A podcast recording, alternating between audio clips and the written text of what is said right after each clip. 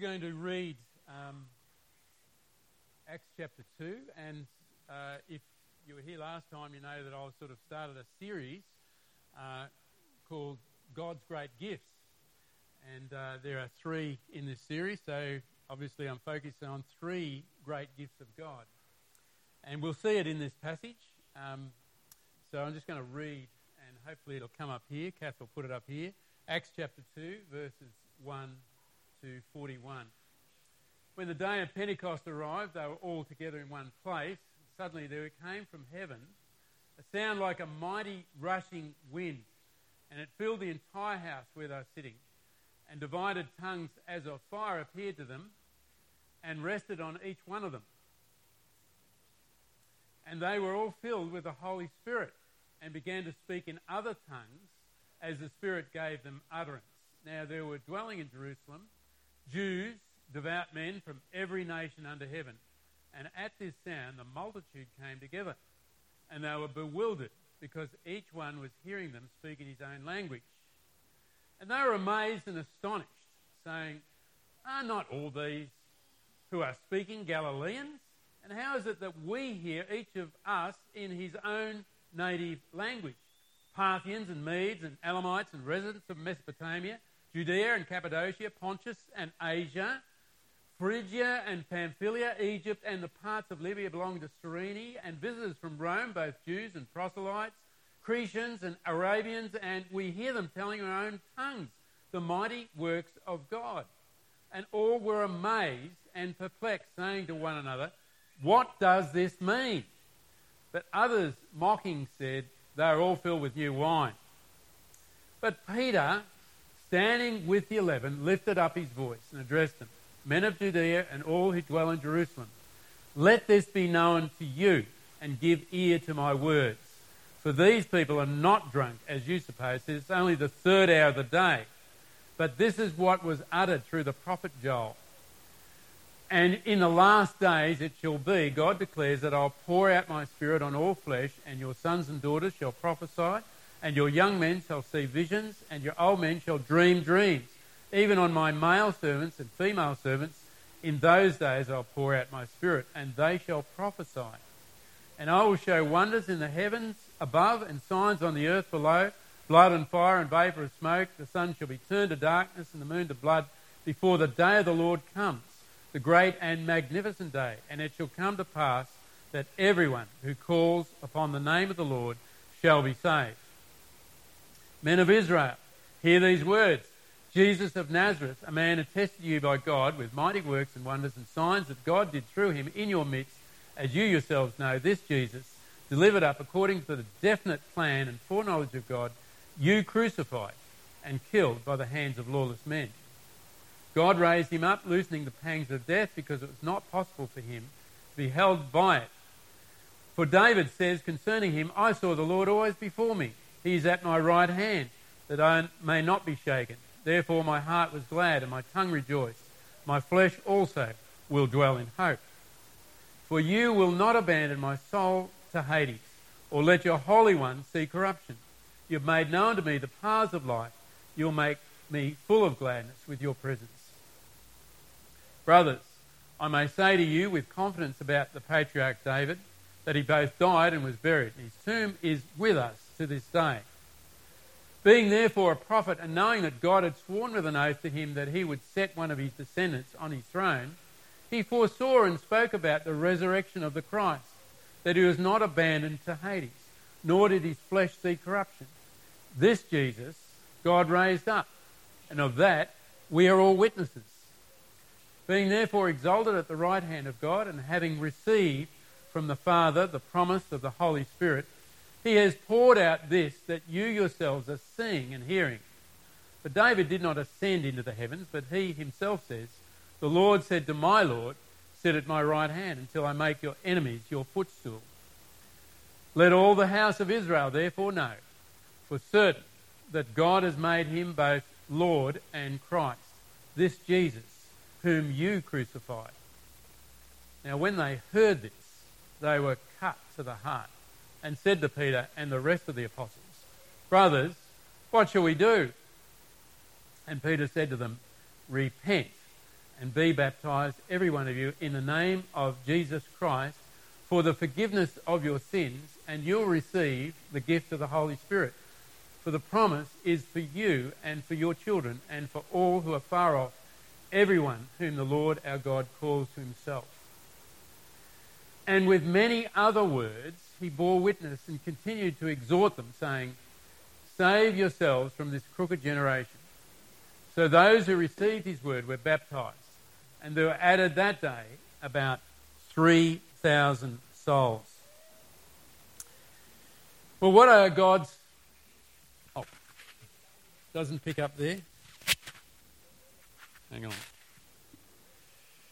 What are God's great gifts? Uh, well, Peter said to them on the day of Pentecost, Repent and be baptized, every one of you. Is that, is that picking it up? Oh, okay. I'm getting signals now. Now I'm getting better. Okay, repent and be baptized, every one of you. Is that all right? Uh, and what were they for? For the forgiveness of sins. That's a gift of God. And I hope I explained that last time I was uh, talking about this passage. And you'll receive also the gift of the Holy Spirit.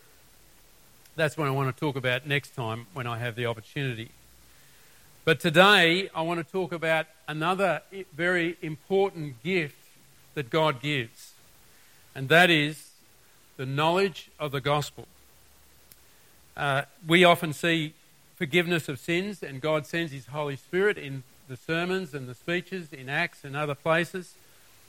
But often it's assumed that people, as they understand who God is, that they come to that knowledge. And we'll find it here in verse 36. Um, Let all the house of Israel therefore know for certain that God has made him both Lord and Christ. And this knowledge is not just a sort of mere uh, collecting of facts, uh, it's actually knowing the person, it's actually personal. And uh, God promises that He'll be with us uh, even to the end of the age, as Jesus, uh, before He arose, said that to His disciples. Now, this is really a big uh, aspect of um, what God desires for everyone. He wants everyone to know of Him and about Him and know Him personally. Let me just quote a few references from the Old and the New Testament just to give you a picture of this is what God really desires. This is part of God's plan. Uh, here in Isaiah, who lived eight centuries before the coming of Jesus, said this They shall not hurt or destroy in my holy mountain, for the earth shall be full of the knowledge of the Lord as the waters cover the sea. And uh, later he goes on, Isaiah goes on, and he said, uh, Thus says the Lord, who, create, who created the heavens? He is God. Who formed the earth and made it? He established it. He did not create it empty, He formed it to be inhabited. I am the Lord, there is no other. I did not speak in secret in the land of darkness. I did not say to the offspring of Jacob, Seek me in vain. I, the Lord, speak the truth. I declare what is right. Isaiah's writing that God God's word is the truth, and God has declared it. And that's how we, that's why it is a gift. God is giving it to us, his knowledge. In the New Testament, uh, there are many passages, just a few 2 Corinthians 2. But thanks be to God, who in Christ always leads us in a triumphal possession, procession, and through us spreads the fragrance of the knowledge of him everywhere. Christians come to know and they want others to know too. You see, that's what Paul's writing about.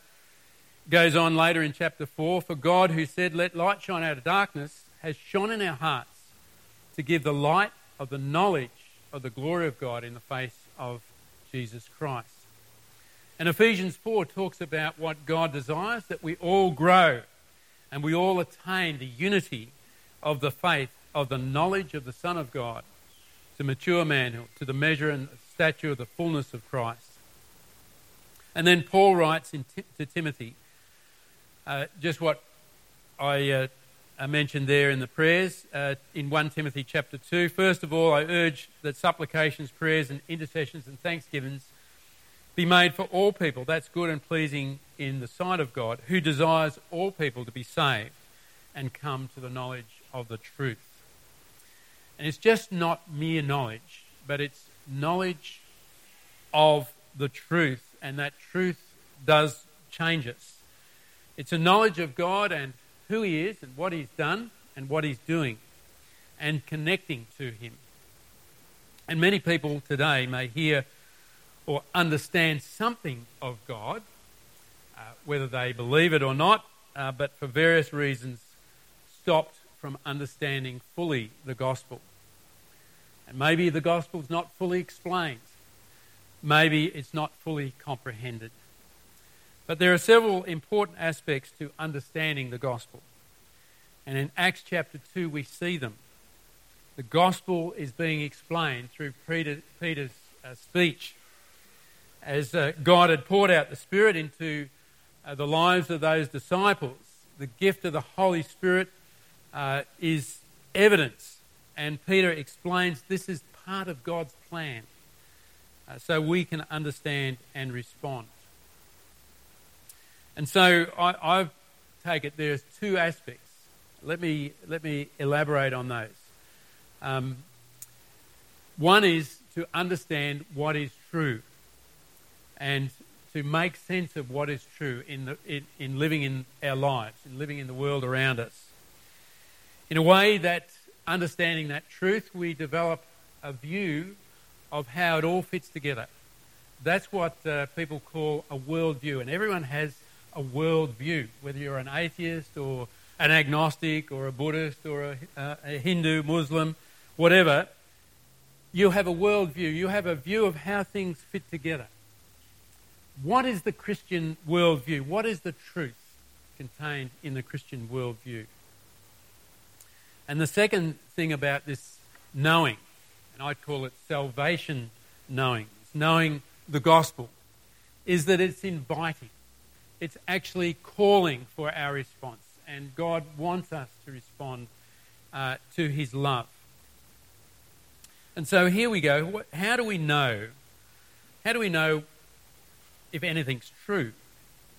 Um, th- there are ways you can seek it out, you can search for it, and there are ways you can test for it. Uh, to know something is true requires a person to see and accept it against all the other possibilities. And when we're dealing with something we don't understand, uh, there is a process, whether we recognize it or not, to establish that truth. And that's the sort of challenge that faces us every day in our lives. Uh, in, the, in, the, in just doing the mundane things in life, or in the very trying to understand some very deep things. And uh, for example, we all go shopping. Um, when you go shopping, you find out what something costs. And um, sometimes they advertise, you know, this is an unbelievable price. What are they saying when it's an unbelievable price? Well, they're not saying you shouldn't believe that that's the cost that it'll cost you when you buy it. But they're, what they're saying is you won't find any price that's lower than this. It's unbelievably low. Hopefully, it's not unbelievably high. Uh, and when someone quotes you uh, double the price that you know that you can buy something else, what will you think? You'll probably say, mm, uh, why, why should I buy that at double the price? But then, if uh, you've got some sales guy there, they'll probably say, well, this is worth um, uh, this is worth it. This is the quality that you, will get when you buy this, even though it's double the price. And uh, they'll say, well, the manufacturing standard is far, far higher, and the workmanship and the materials are, are double what you pay for, for those imitations.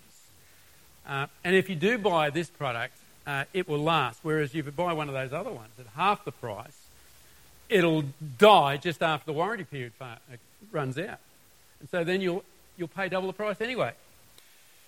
Of course, then you have to make an assessment whether what that person is saying is true. Is this, is this really quality material? And how do you do that? Well, you'll do it in a way, and perhaps you won't recognize these tests, but you'll test the truth. Is this person reliable? Are they speaking with a forked tongue? uh, so that's what you do. But when it comes to the deeper matters, spiritual matters, many people, I believe, try nicely to agree but don't really know. Uh, it's, a, it's a bit like they've got this tagline that was in that uh, science fiction show called The X Files. Whether you know of that, but two FBI investigators, Fox Mulder, uh, Dana Scully, they're always seeking to find out the truth about this, these things that happened and never quite understanding. There's always this tagline the truth is out there somewhere. And that's what people will probably say when you start to talk about God or about Jesus. Yeah, the truth's out there somewhere, but we don't know. And uh, some people will say, well, there can't be any sort of truth. You've got your truth, I've got my truth. There can't be any sort of absolute truth. But actually, if they're going to hold to that, they're actually stating an absolute, aren't they? so the argument's a bit defeated. And of course, we understand what it means to establish the truth when we look at the law courts, when we look at people seeking justice for some, some injustice. And that's what they do in the courtroom. They try to establish what the truth is, even though the person may swear black and blue that they didn't do it. Often it'll come out that this person did. And uh, so they try to establish the truth, and the words are beyond reasonable doubt. And the burden of proof needs to be put together. And often, if you've got some reliable witnesses, more than one, perhaps two, maybe three, then that will be helpful to establish the truth. And uh, truth is something that we can understand that even if everyone says no, they deny it, it's still true. Even if everyone affirms that um, that's true and it's actually a lie, well, it's still a lie. So there are actually three recognised tests by those who study um, how you get to know something. And these are widely recognised, these three uh, tests. One is called correspondence, another is coherence, and the other is personal relevance. Truth must correspond uh, with the evidence that we see, and we accept that it corresponds with that. Um, evidences need correspondence. Uh, for example, uh, I'm, a, I'm a son of a person whose name was Alwyn Raymond Finster. And uh, like perhaps uh, some kids, they grow up and they think, well, am I really the son of those parents? I, I think I could have been adopted, you know. And uh, was there any corresponding truth to that uh, thought uh, that I was a bit different uh, and I wanted to perhaps think that that might be a possibility for me, you know? I could have been adopted. But, you know, over the years, uh, it came very evident, very clear to me that I was indeed the son of Alwyn Raymond Finster. Uh, in fact, one time I picked up the phone and I said, Am I talking to myself here? I'm hearing myself talk to me. he sounds just like me, or I sound just like him. Um, that is indeed uh, correspondence. But then there's coherence, and that is tying together uh, truths that we understand are right and true. We must, um, we must see that these things all cohere, they stick together. Um, you know, these days we have a thing called fake news. And of course, uh, it sounds so believable. We have uh, lobby groups that want to push some agendas, and all the time we're looking for is this actually true? Is, is this right? Is this the way we should think about things? Yeah, let me so again cite an example. Um, way back when I was going to school, uh, in year eight, uh, the teacher there uh, started to talk about um, spiritual matters, talked about spiritual powers and referencing spirits because she had been in seances. And to a year eight kid back uh, uh, living in Bendigo, I had not a clue about this sort of stuff. And so, what was I to do with that information that this teacher in the high school was telling me about? Uh, she was so fascinated about seances. And all I could do was, I don't know. And can I know? Of course, now, uh, having become a Christian and reading the Bible, I understand much more about the spiritual world beyond this world that we see. That broad picture of life, that world view, informs me and I understand, and my views um, cohere, give me enough information to say that's true and that's right. And so that's, uh, that's the test of coherence. Is it logically consistent? One of the most fascinating things about the Bible is that it literally thousands of testable historical prophecies, prophecies that were spoken of hundreds of years before, clearly foretold, and then we see the fulfillment. And that's what was witnessing that's what was witnessed on the day of Pentecost. The very dimension of the sheer fulfillment of prophecy of the Old Testament scriptures is indeed a, a coherent matter. And when you uh, began to examine world religions, for example, Judaism, Hinduism, Buddhism, you'll immediately recognize that they can't all be true. Uh, they are in direct contradiction to each other. There's no coherence.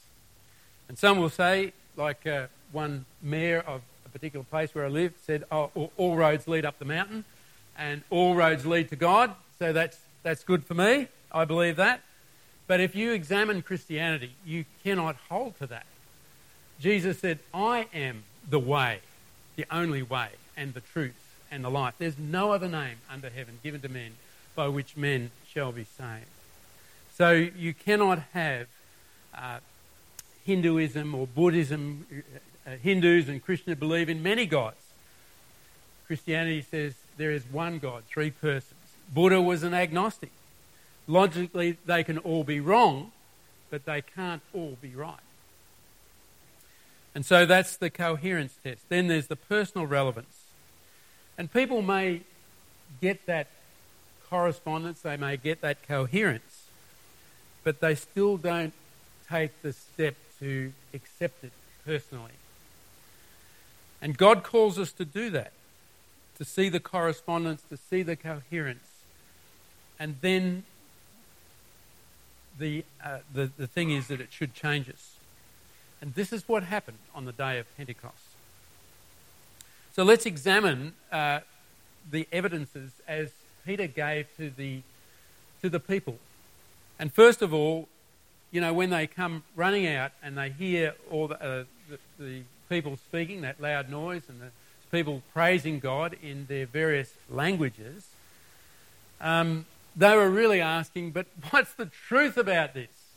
It's hard to uh, grab that scene, but that's really what they're asking. The Holy Spirit filled this group of men, maybe 120, and they're speaking uh, the various mother tongues of the people that have come from various parts. About 15 nations, they say, they're uh, listed by Luke in Acts 2. And this, this was actually the signs of God working out his purposes. And Peter then spoke up to explain it. And then, thirdly, what we see is a change of heart. They were cut to the heart, they were cut deep inside.